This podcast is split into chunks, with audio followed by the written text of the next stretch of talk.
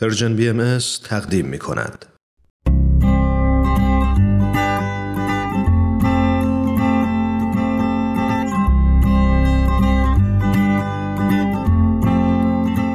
پاراگراف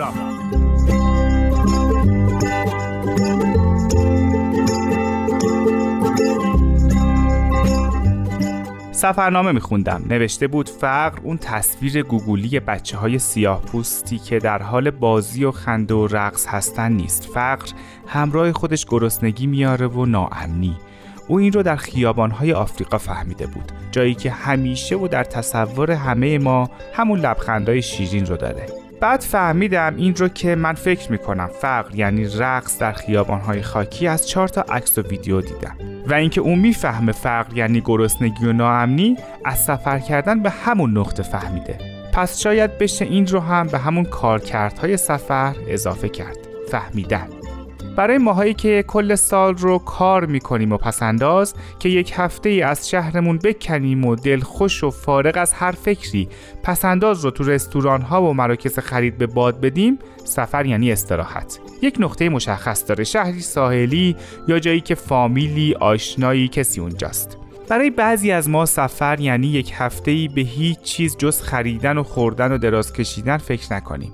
کارایی بکنیم که کل سال انجام نمیدیم. به بهانه استراحت. اما همین مفهوم چقدر می‌تونه برای هر کسی متفاوت باشه؟ بذارین یه مثال بزنم. هرچی به عقب برگردیم و سفر رو تو کتاب ها و سفرنامه ها و حکایت های قدیمی ببینیم معناش فرق داره. توی حکایت های قدیمی سفر رفتن یعنی گذشتن از همه چیز. تمام دار و ندارشون رو میذاشتن و همراه خودشون نهایتا یک دست لباس داشتن.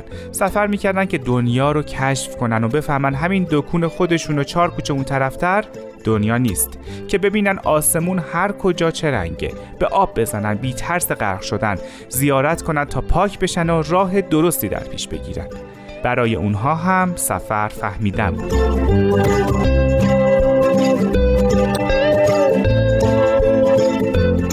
دنیا رو می‌بینین؟ هر چی که بگیم یه کسی است که مخالفت کنه و بخواد تعریف جدیدی ارائه کنه. شاید ما هم باید همین کارو بکنیم. تعریفمون از سفر رو عوض کنیم. استراحت باشه و در کنارش بفهمیم. بفهمیم دنیا دست کیه. بفهمیم چرا دنیا اینطوریه. چرا جایی که همه میرن و کلی پول خرج می‌کنن و عکسای جور و جور می‌گیرن هنوز اونقدر فقیره که آدماش برای غذای روزانهشون هم پول ندارن. بفهمیم اشکال کارش کجاست که اگه توی خیابون قدم بزنیم و موبایل دستمون باشه ممکن اصلا به خونه بر نگردیم. بفهمیم چرا یک گوشه دنیا معنای زندگی با جای دیگه انقدر فرق داره. چرا مردم یک نقطه دنیا بدیهیات زندگی رو به عنوان آرزو می‌خوان و یک جای دیگه که نگاه می‌کنی می‌بینی مردم اصلا نمی‌دونن آرزو چیه. تجربه سفر رو محدود به چند تا عکس نکنیم. اصلا شاید برای این باز تعریف اولین کارمون این باشه. مسئولانه سفر کنیم. راه و چاهش رو می‌تونیم از کاربلدا بپرسیم. تحقیق کنیم. گوگل رو زیر رو کنیم. کاری کنیم. دنیا شده برای یک ذره زیباتر از قبلش بشه.